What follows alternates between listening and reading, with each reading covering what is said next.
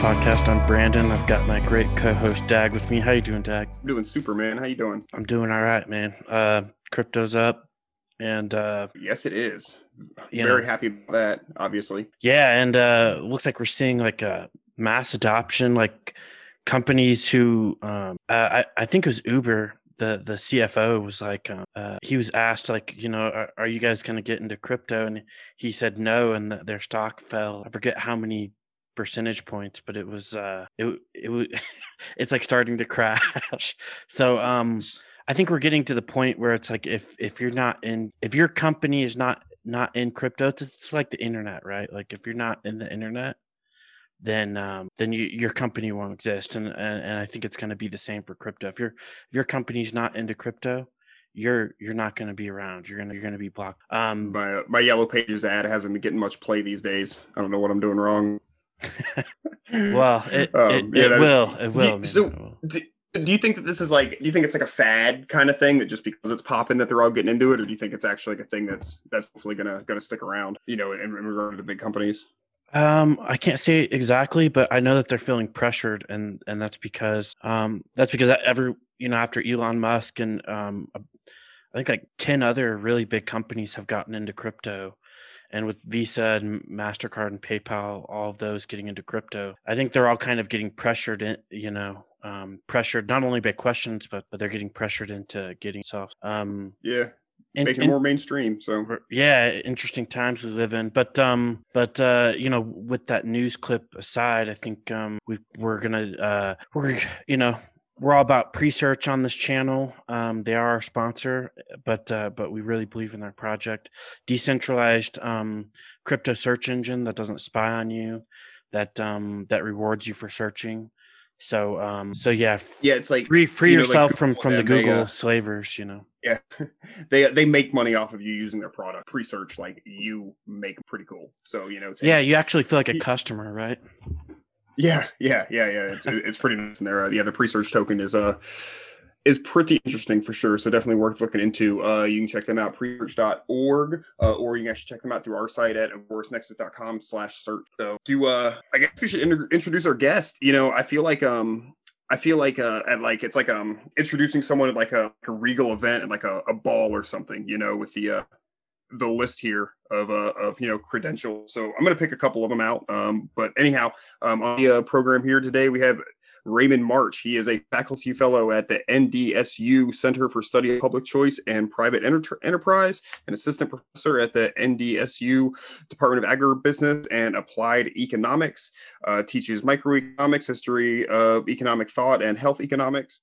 Um, gets published all over the place. Uh, research has appeared in Research Policy, Journal of Institutional Economics, Institutional Review of Economics, Journal of Healthcare and Finance, uh, and other academic publications. Uh, And finally, Raymond is a research fellow at the Independent Institute and the director of F D A review dot org, uh, an education research and communications project on the U S Food and Drug Administration. Regularly blogs on health policy at the Beacon. Welcome to the show, Ray.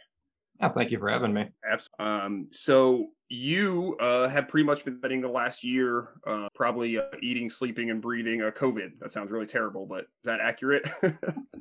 Hopefully not spreading it, but yeah.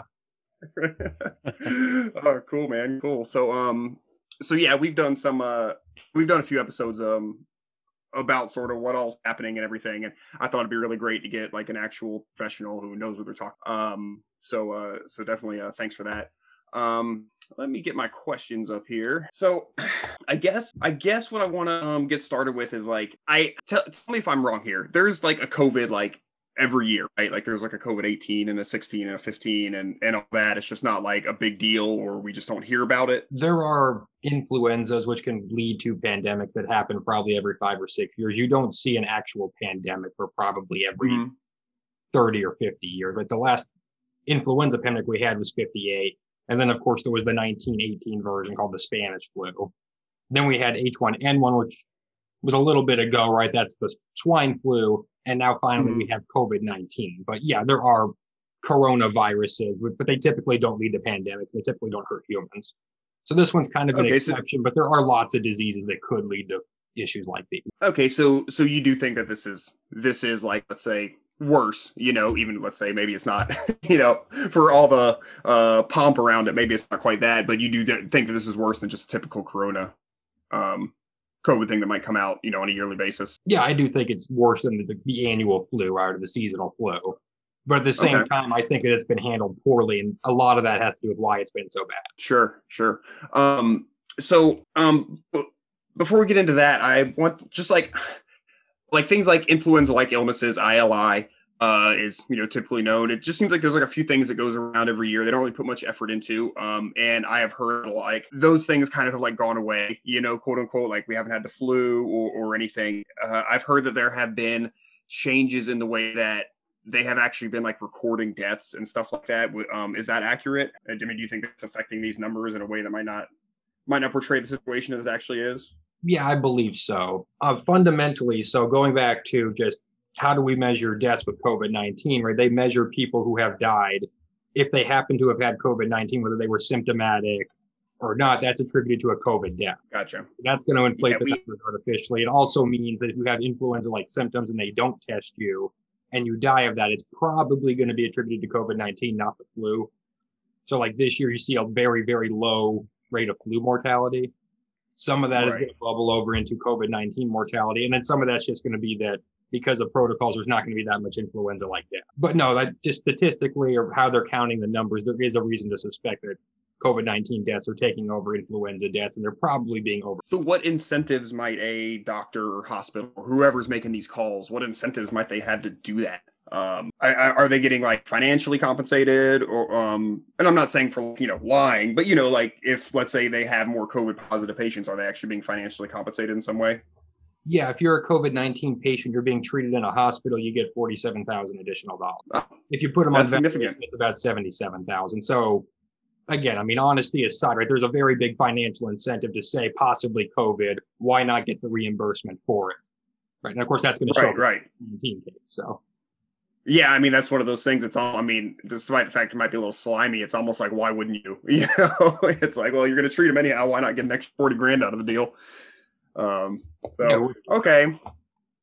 Um, so, okay, cool, man. Um, is, is this, so is, is COVID, like, um, how do you classify a pandemic is, is my question. And, and I guess the second one after that question. is, um, would COVID be in that classification? There is an international measure for what counts as a pandemic, which is developed by the W H O. And it's usually a combination of how many cases have spread, how far have they spread. COVID nineteen became an international emergency, I, I believe, with one hundred twenty-five thousand cases in China. So before it had entered South Korea, Taiwan, before it got to Seattle, they had declared it was contagious enough and fatal enough that this could be an international pandemic.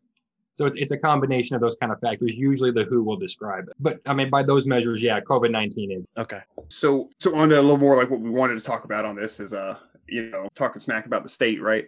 Um, how, I mean, there's a lot of really interesting examples of ways that, you know, like the state kind of made this worse or prevented, um, you know, private industry from helping. Uh, one of the, one of, I think the, I mean, it's not a huge deal, but it's kind of interesting was like the uh, the liquor companies and alcohol companies that wanted to step up and make like hand sanitizer and got told, you know, like they couldn't.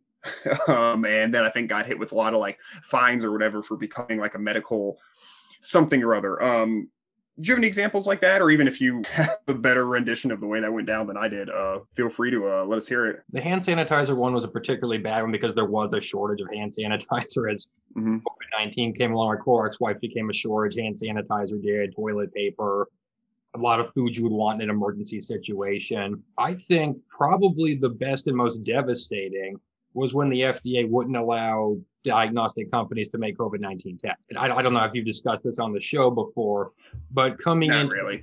No. All right, I'll give you the spiel. So coming yeah, in. Go for it. Pandemic, January twenty-ninth, first confirmed cases in Western Washington.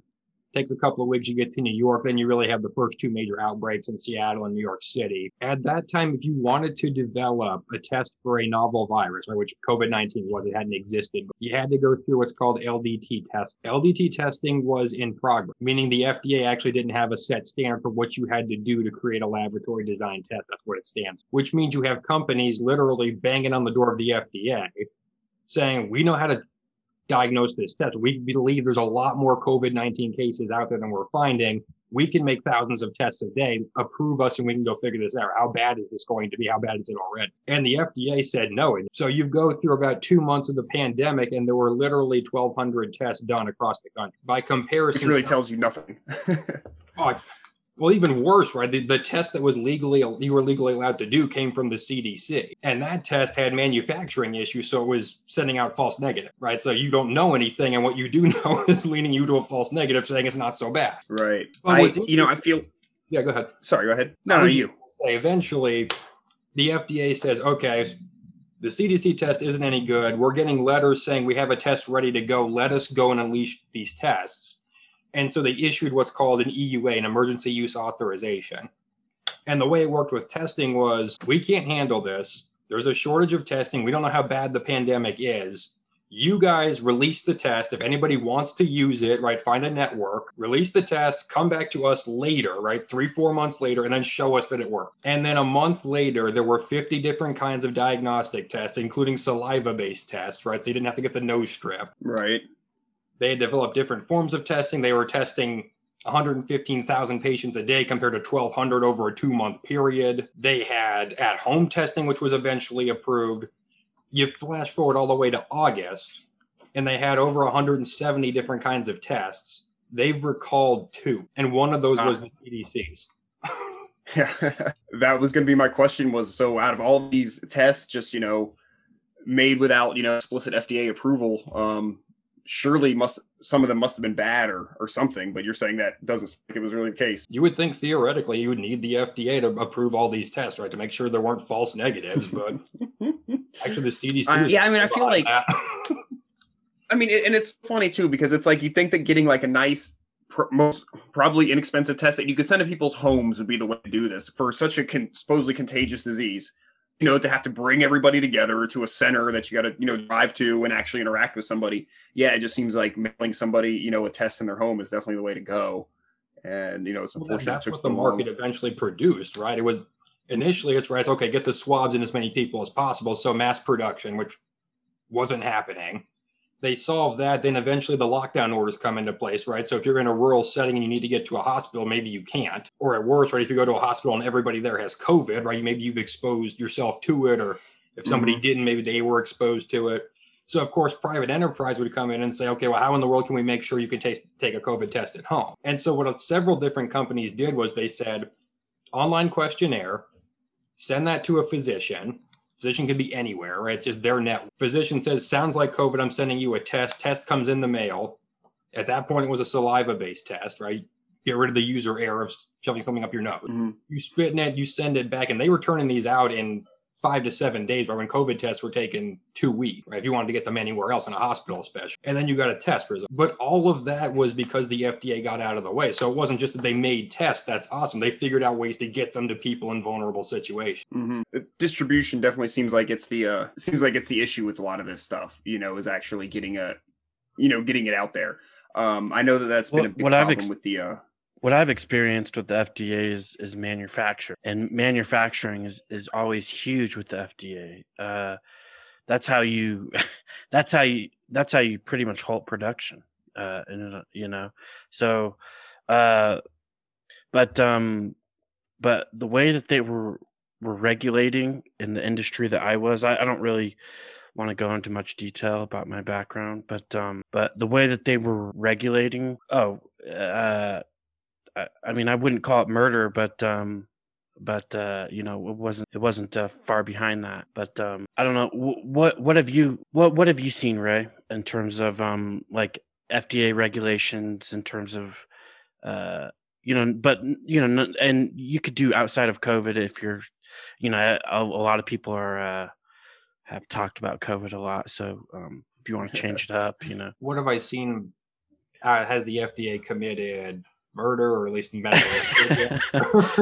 Well, I would say yes, but I mean for either. But I um, I guess I guess I guess I should rephrase this. Um, uh, you know, what have you like? What is the best example that you've seen of regulations completely destroying something that could go out and save life? I mean, you could. There's sixty if not more, years of the F D A doing something like that. Probably the clearest example is beta blockers, which were a drug which people can take to avoid heart attacks, right, or severe side effects of heart disease.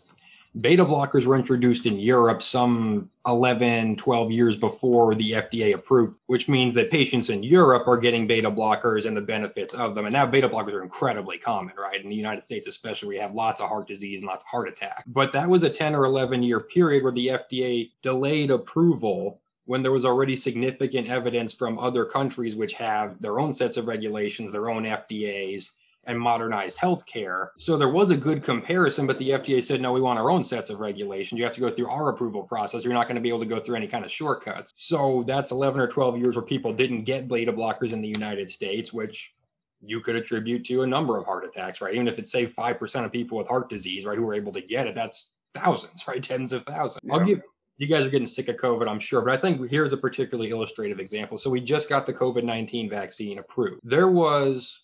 And it's still hard for me to believe this, even though I've been researching the F D A for a decade. It gets approved. It goes through what the F D A said you had to do to be able to get an emergency approval to be used for people. Then there was a two-week period where they said, we want one more additional advisory board to look at. So that's a fourteen-day process where the drug is ready. They want to be super cautious, wait two more weeks to ask people, right, from wherever they could find them, should we let this be shot into people's arms? In those fourteen days, you had about seventeen hundred people dying daily of COVID. So to the F D A, that was completely acceptable, right? For those additional two weeks, when they had already set what procedures and told Pfizer at the time, who was the first one to get approved, right? Moderna comes second. They had set the standard saying, if you meet these standards, we're going to let the vaccine fly. Then they said, no, we changed our mind two more weeks. And so for every day they delayed, seventeen hundred people died. And the F D A was perfectly willing to make that trade. And here's the thing. There's lots and lots and lots of other examples where they did the exact same thing.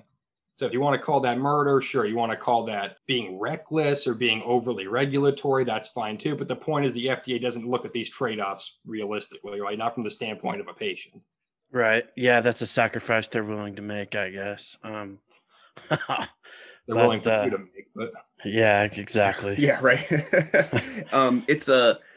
What, it, what is it? Um, what's it called when... Uh, when they allow somebody to like use a drug, because let's say they're dying, they have a terminal illness, so they allow them to use a drug. Um, you know, like even just the fact that that's even like a question, you know, that like, oh, somebody's going to die, should, if their doctor thinks, hey, let's try this, you know, the fact that that's even a question that you would say, no, I'm not going to allow that. It's just insane to me, you know? There's two modes of that. One of them is called compassion use, which is the okay. F D A says, here's an experimental medication, go through these hoops, get the approval of the drug provider, get the approval of the doctor, and then get our approval, and then, yeah, you can try it as a last-ditch resort to try to prolong it. The other one, which is more recent, is what's called right to try. And right yes, to try, that's, just, what I'm thinking of. Yeah, that's the more recent one. That one is terminal illness. Doctor says, here's an experimental drug. If I can get the drug producer to agree to give it to you, then we can do, we don't need the F D A's approval. That was passed under President Trump. Oh, right on. Um, so, like, Some uh some other uh, big um instances I think that are really like famous in the past, like um I've heard you talk about like um uh insulin and stuff before, which is pretty interesting, but I think a lot of people are really familiar with um was it was it folic acid, was that what it was, um the uh for pregnant mothers to take um to help their babies not have uh, birth defects. Wasn't there something where it was like they weren't allowed to, the company that made it wasn't allowed to recommend it because it was considered medical advice, and it was something like it took like decades Um, before the F D A would allow you to say, hey, this is good for you to take. And I guess, yeah, like... You That's know. a whole nother nasty area. It's what the F D A allows you to say. Yeah. So when, yeah. when the F D A approves drugs or tries to get drugs in the approval process, there are certain things that prescribers, drug providers are allowed to tell patients, are allowed to tell doctors, and they really tightly regulate that. So, for example, doctors can recommend drugs to be used for off-label reasons, which means the do- drug is approved for X, but I'm going to give it to you because I know it also helps you with Y. Mm-hmm. You're not supposed to distribute information if you are a drug provider to a doctor unless it's gone through a certain stage of approval. So, for the most common example of this, right, is that aspirin has not been approved for heart, to treat a second heart, or, uh, sorry, a second heart attack, right? But doctors have been telling people to take aspirin daily if you want to avoid a heart attack for seventy years. That's never been approved by the F D A, right? But that's common medical practice. Wow. Um, what? Uh, well, be- before I get into my next question, um, we should go into our sponsor. Um, We're also sponsored by Devault, uh, yeah, Devault cryptocurrency. Um, you can cold stake. Um, you can get rewards uh, by cold staking. You get cold staking rewards through them. It's non-custodial, so you know you still have um, control of it. Uh, and to be able to do that, to be able to cold stake rewards on a proof of work coin is just. The technology is just baffling, um, but but that's how innovative that this project. And uh, they're working on DeFi as well as uh, privacy with with uh, what they call Terraform. And um, yeah, so check out our sponsor Devault. Oh yeah, and cold staking. Well, let me tell you, with their um, with their core wallet, it was super easy, like super user friendly. Um, I was able to to do it in seconds. Um, even, even my grandma can do it. And, uh, so I thought, um, you know, I, I thought with how user friendly it is that it, uh, that, it, you know, that was very nice and convenient. So, um, but, uh, but with that said, Ray, I guess, um, you were mentioning like vaccines earlier. Um, what have we seen with like, I don't know exactly what my, you know, do you think that, how do I want to phrase this? In my opinion, like we've never seen vaccines released this quickly. Right. Um, at least I haven't, I, I don't know. I don't know about you, but, uh, but, um, you know, are there concerns for long-term testing and, uh, you know, anything that, that people might want to consider before taking? So I'm not a medical doctor. The the big things I've seen just in my research are that both of the current vaccines available, right, the Moderna and the Pfizer, they can lead to anaphylaxis, which is a severe allergic reaction.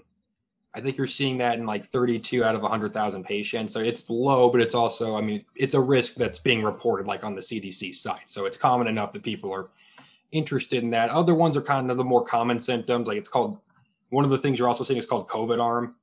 So your shoulder will swell up like you got a tetanus shot, and that can be kind of painful. There's extreme exhaustion, fatigue. There's shortness of breath, like COVID-like symptoms, right? Those are all kind of to be expected. Nothing I've seen says that the vaccine is particularly untrustworthy. I tend to take the perspective, at least initially, in one of two ways, one of which is we actually had the Moderna vaccine ready in February of twenty twenty, and it still took till late November to actually release it. So given it was ready then, maybe it could have gone some initial kinds of testings, right, or gone through some kind of a regulatory process. But the fact that there was that much of a delay causing, you know, one hundred eighty thousand deaths means that you probably could have put that through a market mechanism saying, if you really, really are worried about COVID, you might want to consider this, and here would be the risk factor. Yeah. The other way, the other way I tend to take this is those are two vaccines. There are one hundred thirty different ones being tested across the world right now. AstraZeneca's was one that was initially dropped from getting speedy approval by the Trump administration. That's being used in Europe right now. That doesn't need two doses, and we're not seeing COVID arm and some of these other problems. And it's using a production method, which is actually a lot more reliable. So it won't have, you won't have antibodies for four months. You'll probably have them for six or eight. And what I find curious about that is they all started the project along the same time. Why, if you're worried about this vaccine, wouldn't you want to get the AstraZeneca one? Because that's been approved in the U K through a normal process. And that leads to the problem. Why doesn't the F D A want to import drugs? Well, I mean, they have every kind of incentive, right, to favor the homers, right, the people who are producing locally. Right.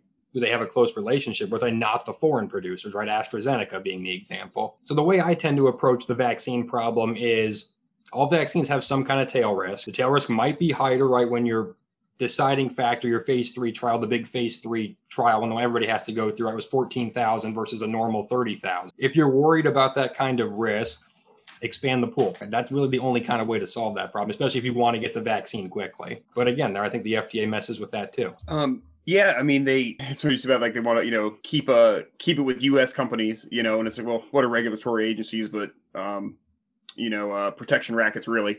Um, but uh, but so with this with this vaccine, like that just seems crazy that like this, you know, let's say COVID started um, and then just a couple months later, they have the vaccine. I mean, I don't really know how vaccines are made, but man, that seems fast. Um, why? What is it that I mean, it seems like a from any standpoint, a really massive logistical problem to get that much stuff distributed to people. And I mean, just manufacturing it has to be a big, a big feat in itself. Were those the issues that um that kept it from coming out, or was it blundering, or was it political posturing? Or I mean, what what, what do you think was the big thing for that, that made it take so long? I mean, there's always plenty of helpings of all that when you're trying to distribute something centrally. Mm-hmm. Just to go back to your first point, um, the last big pandemic before COVID nineteen was called the Asian flu. That was nineteen fifty-eight. Drug producers in the United States actually had the vaccine again before the Asian flu got to the United States. Oh, wow. And that was quite literally, they got samples from an international agency, which happened to have a strand of the Asian flu. It's not a free market enterprise at that time. Healthcare almost never has been. But they get the strand, they give it to vaccine producers, and they say, this is probably going to get to the United States. Hopefully not soon, but can you make a vaccine? And they had it. And they had distributed some sixty million doses of this thing by the end of nineteen fifty, or the first actual confirmed case coming in July of that year. So it has happened before, and we have done a better job even historically. And the Asian flu, for a, maybe not as deadly as COVID nineteen, but it was a very serious disease, like one hundred sixteen thousand people. But to go back yeah, to how in the world do we distribute these kinds of things? Um, you know, markets do solve that problem pretty effectively. Yeah. If you can have prices, right? And in healthcare, that's tricky, right? Because we don't know the prices of a lot of things because they're so tightly regulated, and there's third-party payments, and government props up the price of a lot of these things because they spend trillions of dollars, right, to distribute these drugs and buy them up for Medicare and Medicaid and things. But no, I think if you look at a lot of healthcare goods, those get distributed pretty well. If you go to a pharmacy and they didn't have insulin, right, you would be upset. But at the same time, right, how in the world would the pharmacy know, one, that, you know, that person is diabetic, they need insulin right then, what kind of insulin they would need, how many pens at that particular time, right? Markets do solve those kinds of problems. They're not solving it with a COVID nineteen vaccine, and they haven't solved it with a whole lot of COVID-related goods. And I think that just comes down to government not knowing how to distribute goods, even when the goods are really, really effective or really beneficial and can help a lot of people. Government has no idea where the flare-ups are going to be. Government doesn't know the expertise of the doctor. Government doesn't know which hospitals are overwhelmed, which hospitals have the really severe cases, how in the world they're going to get care from a centralized agency, even at the state level, to these hospitals. Those are all things that are guided by the price system. And when you centrally plan distributing vaccines, even if you have enough, you're going to have spoil. You're going to have spoils, right? You're going to have spillovers. You're going to have mistakes. Like even last year, I don't want to talk too long on this, right? The goal was to have, after they had got the two vaccines approved in late November, early December, there were enough vaccines to vaccinate twenty million Americans. An incredible amount of production, right? That's almost breathtaking how fast they can do that. They got to two, right? So two million were actually vaccinated. It's not because we didn't have the vaccines. It's because a lot of them were sitting in warehouses spoiling because we couldn't figure out how to get them from the warehouses and where they should go, which would make the most sense to distribute them from, right? Hospitals, pharmacies, walk-in clinics, right? You you can't know that if you don't have prices guiding you, and that that's the problem yeah. we've seen thus far. I had uh, somebody say to me that um you know that b- basically you know I, I was making that case that you know we should let markets decide this kind of stuff because you know I mean yeah you can make a case for all sorts of different groups of people being the first to get this, but what they were saying is oh all the rich people are going to get it first, you know, and I was kind of like well yeah you know but it's like but then they pay the highest price. And then, you know, then, of course, you know, that pays for a lot of the research, and then poor people can get it later. And it's probably even safer, the later doses, you know, because they might work out more kinks. And but, you know, it's just a lot of people just don't. It's just evil if it's anything like that. Like, oh, the rich people get it first, so it's evil, you know, but but that actually can have a lot of benefits, you know, in the way that markets function. So, well, I mean, if you're pro-vaccine, right, if you believe this vaccine is going to help a lot of people, it almost doesn't matter who gets it first, right? The point is they won't get sick and spread it. So, yeah, right, right. Billionaires do get it first. Okay, how many billionaires are there, right? How about the millions of other doses right. that companies can make profits off of, right? Those will get distributed.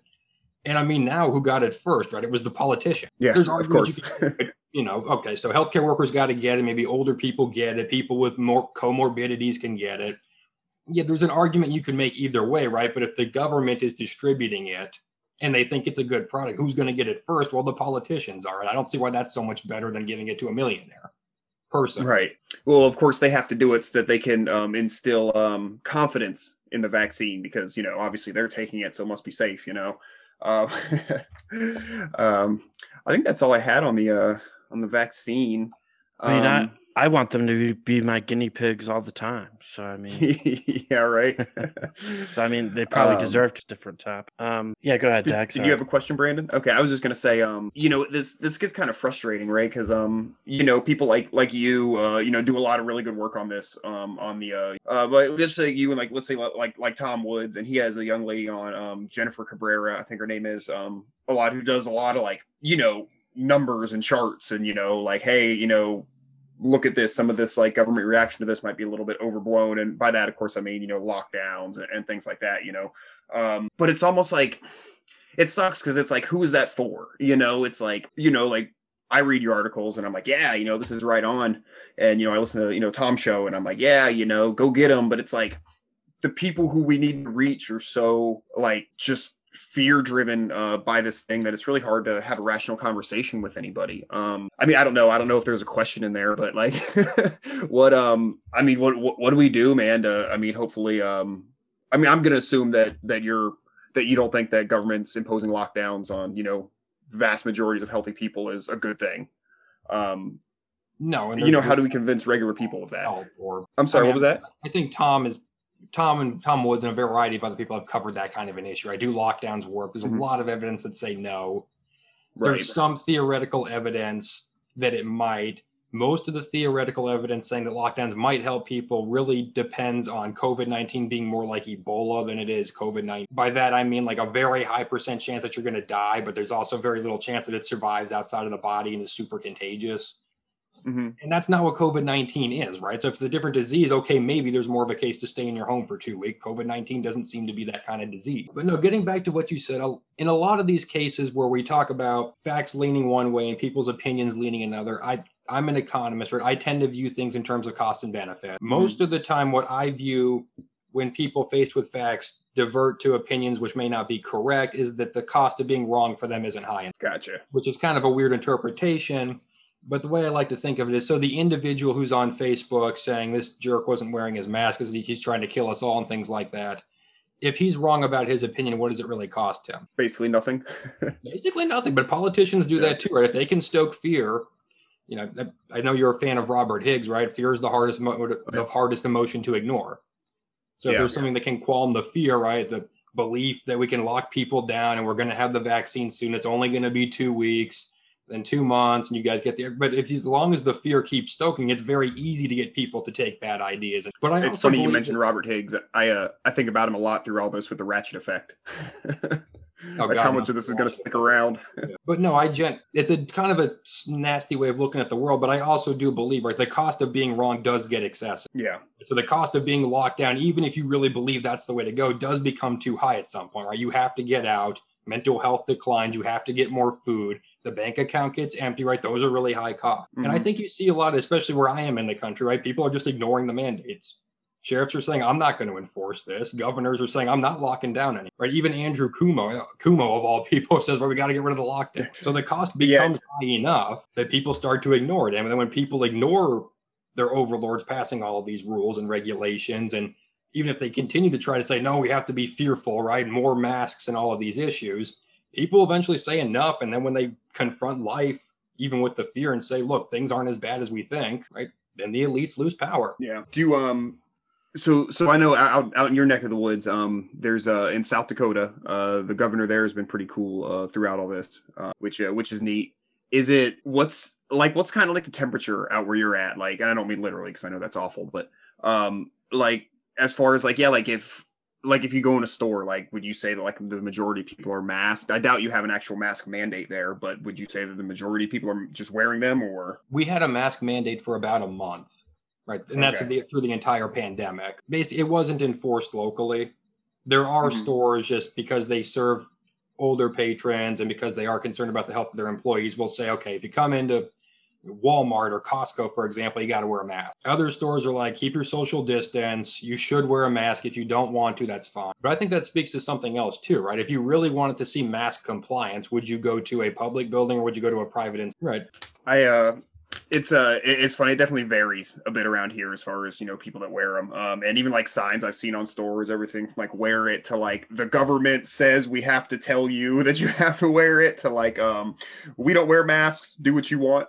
You know, I've seen that one too. Um, yeah.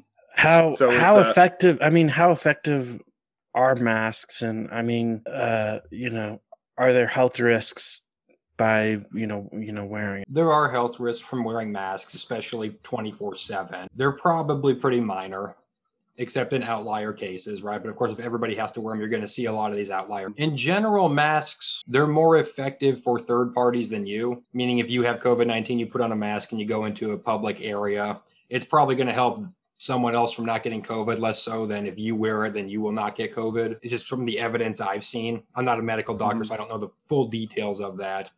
But I also think, you know, if people genuinely are worried about COVID, right, and some people should be, right, for certain demographics, it can be deadly, then you would want to have a society and you would want to have markets and individuals adjust to accommodate. Sure. Right? So if businesses want to serve people and people really are scared, either through no fault of their own or legitimately, to go to a store, you would want stores to say, okay, we're going to wear masks, right? And we want to right. keep that compliant so people don't go in there and terrified that people are coughing on the food, right, or whatever you're trying to buy. And markets and private enterprises really have done a much better job of this than public enterprises. Um, and yeah, and you'll even see, you know, like I'll see, again, like we were saying earlier, some stores, you know, push for it and some stores don't. It's like, man, you know, you can shop where you feel comfortable, you know, uh, which is, you know, which is, uh, which is fine. Um, one, one thing that I think is kind of funny um, throughout all this is, uh, is like, if, you know, the masking and social distancing and everything helps, which, you know, obviously they're, you know, there's ways in which you can, um, but like, why aren't we getting like a call that like this is gonna like just end all respiratory communicable communicable diseases? Like, wouldn't this, wouldn't doing this, if two weeks and everybody just stayed inside and wore masks for you know two two weeks or a month or whatever, and all this could go away, which I've been told by people. Um, why aren't they also saying, well, that also get rid of flu, that get rid of all this stuff? Why don't we do this to get rid of all respiratory diseases? You know, it just makes me think that it's you know, it, it's just. I don't know, man. It's just not uh not as effective as they as they make it out to be. You know, I just I just feel like this is something that you know it's here and we got to get through it. Again, I'm not a- no, and I'm not a physician either. But at the same time, I haven't seen a private establishment say that getting rid of masks and self quarantining is going to get rid of COVID nineteen. Right? There are other institutions which have made that argument again and again and again. Yeah, so I think yeah. the role of the private enterprise is to say to continue your life. If you're worried about risk, we'll do what we can to hedge it. And some stores will do it and some don't, and that's fine. All right. Um, I kind of wanted uh, to shift gears to economics. Yeah, go ahead. Um, since you've got such a, a great economic background, if, if that's all right with you, Ray. Yeah, sure. So, um, I mean, economically, I mean, especially with like all the stimulus printed and stuff, like, you know, where's the dollar headed? Uh, yeah. I mean, I guess, I guess that's my question. Yeah. Where's the dollar headed? Because I mean, you can't just print forever, right? I mean, you can't print forever. That's correct. And printing forever wouldn't solve anything because money's only useful to buy goods, right? That could be gold money, that can be the fiat currency, that could even be Bitcoin. No, the interesting question with COVID nineteen and all of the printing and you know, the CARES Act and the checks that everybody is being sent is if you suppress the economy and you don't let production happen, that means there's not going to be spending. Now, as the economy starts to open back up, and we're still on the fence about that, right? Some people are opening up, other countries have reinstituted lockdown. Like this morning, Australia just reinstituted a lockdown in, in uh, Sydney, right? So we don't know exactly when all this nonsense is going to happen, but we're going to stop rather. But eventually the economy will get going again. And when it does, there's going to be a lot of paper money out there. And when that happens, you're going to see inflation. You're going to see the economy restart, right? We, we loosely saw this again, sort of at the end of the Trump administration, where unemployment did a dip, but then it sort of recovered. When that happens, eventually you have a, a economy flooded with currency, which is going to lead to inflation. Inflation, I believe, has distortionary properties, especially in transition period. Um, and when that happens, people are going to flock to riskier events, right? Because inflation means that prices rise. The way to mitigate the risks of, imp- of prices rising is to store things in, in, or if you rather spend your money in something where the price will rise proportionately higher, which is riskier investments. So lots of speculation in the stock market. I don't know if you guys frequent GameStop, you sort of saw that initially, right? Weird kinds of speculations with regard to that. You're going to see the price of gold go extremely high. The price of silver will go high because those historically are investments when you don't trust the local currency or you don't trust the monetary system. And that's going to be a largely speculative market. And I think, I mean, I had the potential the last two or three years while the economy tries to reset and figure out how useful is the currency. Hopefully that wasn't too complicated. Sorry. No, that was a great, that was a great, uh, a great answer. Um, now, overall, like, where would you see production, um, uh, production and, uh, and, and growth of, of the American economy. I mean, uh, you know, I guess I'm kind of, uh, when it comes to economic, when it comes to even global economics, I'm, I'm kind of, um, unfortunately pessimistic, but I'm optimistic that we have things like Bitcoin and, um, gold and silver. But, uh, but, you know, how do we kind of, do you have any, do we have any idea like how this could play out? And, you know, I guess I, you know, maybe, maybe I'm asking you to like, look, all right. But, um, I mean, I can try. Yeah. I mean, so I guess, I guess my question is, is, is there's gotta be consequences to what's happened. Yeah, absolutely. Consequences going, yeah, yeah, something along those lines. No, there will be consequences. Uh, I guess to answer the first part, where do I see all of this going? So my answer with that, when I look into my crystal ball, when we look at history, is that governments will do unspeakably silly things, which will have nasty consequences for the common, not necessarily for them or the elites, but for the commoner. Fortunately, markets are too complicated for governments to completely fuck up.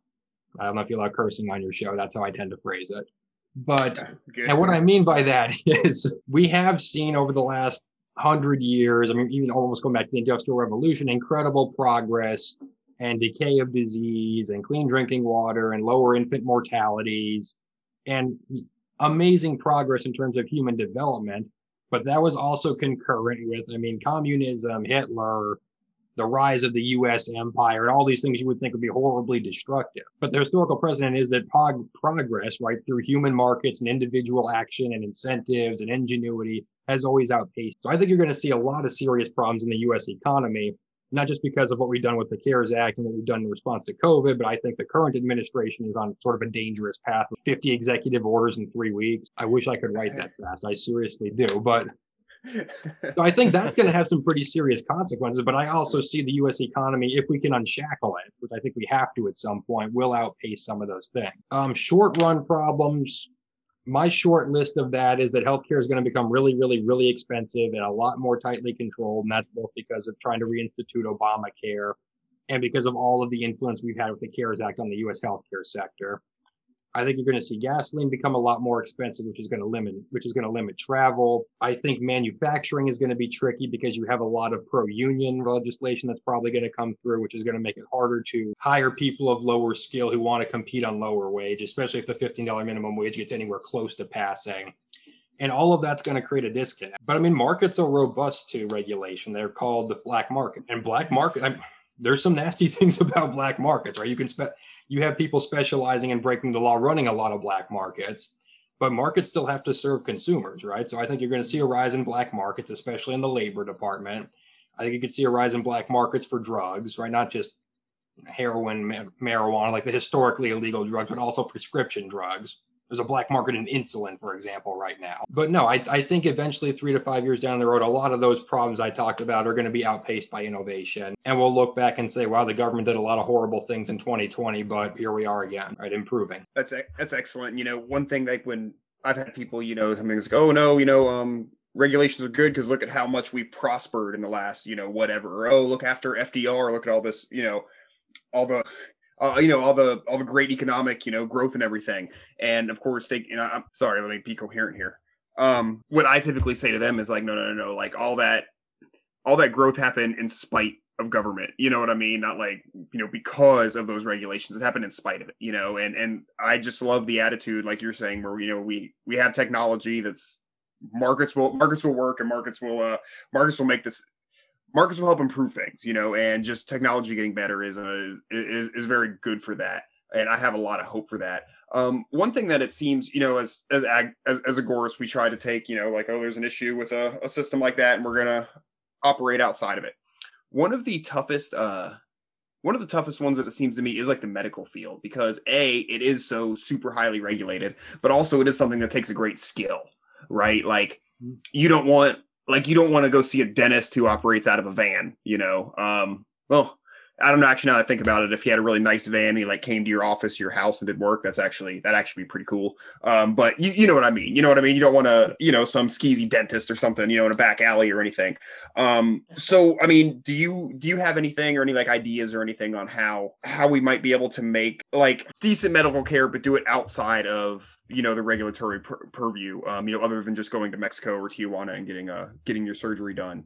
Um, are there any particular industries or anything in the medical field that are that operate outside of that? Or oh, first, I'll just comment on the idea that you don't want to have someone in a van filling in your teeth. I've been doing a little bit of historical research on medical licensure going back to even the eighteen hundreds, right when the A M A formed and they made doctors' salaries higher by putting them on a pedestal and kicking out a lot of minority doctors and doctors sure. that didn't have these credentials. Way back then, this is a historical point, not really. It's tangential, but I think it's interesting. So when they first started enacting a lot of these laws, one of the ones they said was if you wanted to have a medical license to practice in Connecticut, New York, Boston, right, Yankee land for us from Florida, you had to get your degree. You had to get a medical degree from a school that had a laboratory, special medical laboratory. It turns out the only one in the Northeast at that time was Harvard, right? So you pretty much could only get your degree from Harvard at that time. But to get a medical degree from Harvard, you had to take nine classes, right, to get your M D or the equivalent of the M D back then. You could fail six of them. Oh, yeah. Okay. So, so it just mattered that you went to Harvard. Credentialism doesn't necessarily mean quality. Right, right. Right. It means you did what you were supposed to do. It doesn't mean you're a wonderful doctor.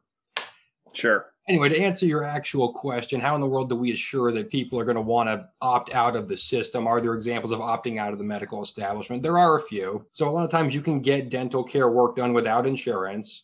There are examples of you opting out of the medical care industry by getting pay or pay from pocket. So you can just mm-hmm. go there and they will give you a discount if you decide not to pay with insurance for some things. And again, that makes sense for them, right? Because otherwise it's a crap ton of paperwork to get reimbursed by the insurance companies. And that makes everything more expensive, right? The doctor has less time for his patients. You have less money, period. So physicians are already finding ways to opt out of that. There is the hospital run by Keith Smith, the Oklahoma Surgery Center, which will only accept money or Bitcoin. They are awesome. Um, yeah, they're um, really cool. No, he's he's a genius. Yeah. Compete on these margins. Now, now can he, is that a state? Like, can he just get away with, get away with that? Listen to me. Um, can he just get away with that because like he's in Oklahoma? Or is that just like, do they have state laws that allow that? Or why would we not see more of that? So Oklahoma has a unique sort of state law system where you can contract out physician work. And they're very, very relaxed on that because most of Oklahoma is rural, which means if you want to get physician access, they need to have physicians be mobile, at least within the state. But the way, I mean, he would know more about the details than me, right? I hope maybe you can have him on the show. That'd be great. But the way he tends it to, is on my list. Hopefully. Yeah. You know, the way I understand how it works is he will bring in a patient who needs some kind of a surgery, and he gets patients from all over the world, right? And he brings them in, and then he contracts out the physician to run the surgery because he's an anesthesiologist, right? So he doesn't know how to do some a lot of these kinds of surgery. And they will come in, they will have a contract, they will sign a dollar amount saying, I will perform this surgery for ten thousand dollars. Minus expenses. Keith Smith goes and gets the anesthesia, right, cotton balls, whatever, scalpels, whatever the hell you need. And then there is an agreement, no insurance, right? You have to find a way to cover this, right? Credit card, okay, debit card, cash, gold, probably, whatever have you. But literally, that's a pretty simple business. And the fact that he's getting patients from all over the world to come and work with him to do this shows that that is a viable option. All he really needed was a state which would allow him to contract out this kind of work. Yeah, and I think I remember like the prices are like a quarter of what they like, you know, typically are in a regular hospital with insurance. You know, they're they're they're much lower, and it's just like it, it's like a menu board. It's like this is how much a knee replacement costs. You know, it's this amount. You know, or or, or whatever. And that's yeah, it, it's it's really awesome, and it, and it shows a lot of potential. On his website, he's doing like bypass or like complicated surgeries, right, for fifteen thousand. I had my wisdom awesome. last year with insurance, and it cost me like eleven thousand. So yeah.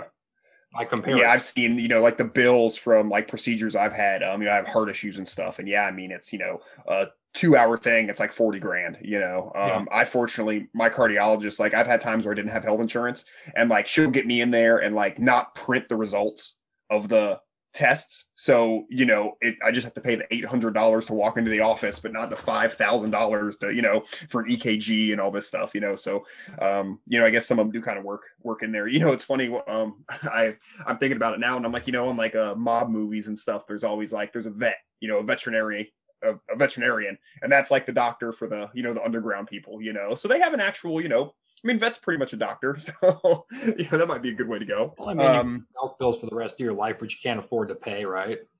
So you, yeah. could, you could be in medical debt or medical bankruptcy, or you could see a vet. I mean, it yeah. sounds better. People would opt into that. Given the other two, it's not that crazy an idea. Yeah.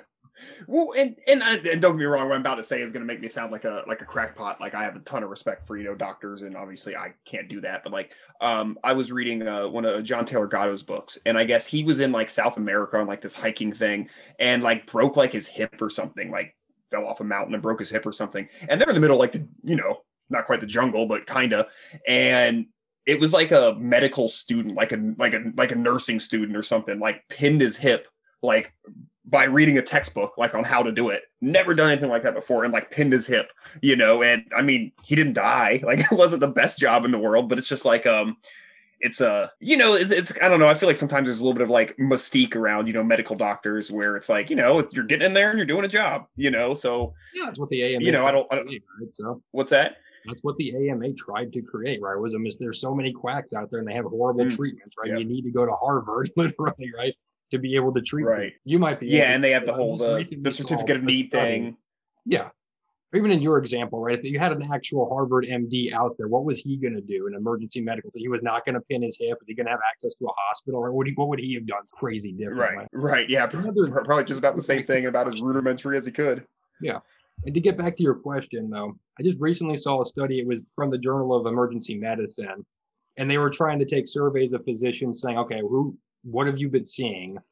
How much of the cases do you get? Do you think you have actually treated through telehealth? And they unanimously said about forty to fifty percent. And that's emergency medicine. That's just not like going to a physician for a physical or a checkup or something, or I need a prescription because I'm sick. That's somebody's trying to see you because they think there's a legit problem. Mm-hmm. So if you could have telehealth, right, which the technology now to do telehealth is very easy. A lot of big insurance companies will use telehealth. So maybe you still need to have some kind of regulatory requirements for doctors, but if most of it can be administered through telehealth, that's a way to opt out of the system too. And and it seems so much, especially with communicable communicable disease is such a concern, then that definitely seems like just the way to go for anything possible, you know?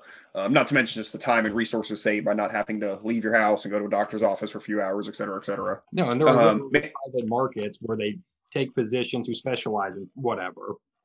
And they say, we want to get you a medical license, not just in, you know, Nebraska or Florida, but everywhere. And what they do is they take the doctor's credentials and they find ways to get all the paperwork done so he can practice license in any state. He sits back, has a telehealth service. He can charge twenty-five dollars, thirty dollars a visit. He'll make a profit off of that. And then he can see people anywhere. And there are literally private companies that exist just to do that. So it's entirely conceivable, right? That's another way to opt out of the system. It will create more competition, at least, right? Which will drive down prices, even as crazy. Yeah. Markets are. Yeah, and just make access to doctors easier too. So, you know, it's good for everyone. Yeah. What um we're going about an hour here. Uh, what uh you got anything else, Brandon? Uh I think you pretty much answered all my questions. So uh yeah. I had to I had to stop myself from going down like a couple different paths here because we would have been here all night. Um there's Right. Just the just the just medical history and everything, and especially looking at it through an economic lens, is just there's a lot of it there, and it's very fascinating, you know. Um, definitely. I feel like all three of us kind of have a kind of have a special special place in our hearts for uh, for this kind of thing. So um, I, I definitely like to do this again sometime, um, and maybe pick a pick a more fun topic, you know, that we other than, you know, COVID stuff that we could uh, that we could stick to. I think that'd be pretty good. There's no shortage of them. Let me know. Yeah, yeah, for sure. um, the uh, I think it was uh, The Progressive Era by Murray Rothbard is really great, um, and he goes into some of that, some of the early cartelization and cartelization attempts in uh, the medical industry, and uh, and it's really good. That book all around is really great. If um, anybody hasn't read it, uh, go check it out. Um, so I don't know. With that, should we get out of here? Yeah, uh, yeah, we can. Uh, unless there's anything else you wanted to cover, uh, Ray. No, keep smashing the stick. Hell yeah, um, uh, man! Th- thank you so much for coming on, dude. I really appreciate it, Ray.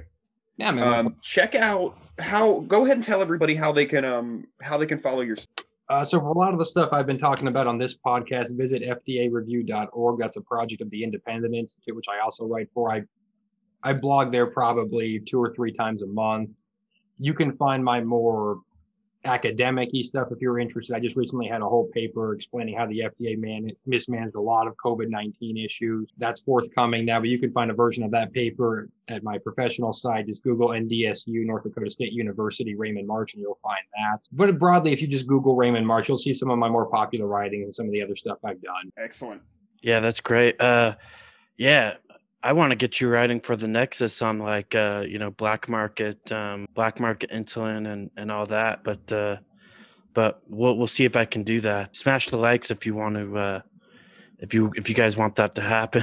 But um, with that, um, I'll try to convince them off show too for you guys. So, but um, with that said, I'm going to finish it up with a quote here. Um, the first lesson of economics is scarcity.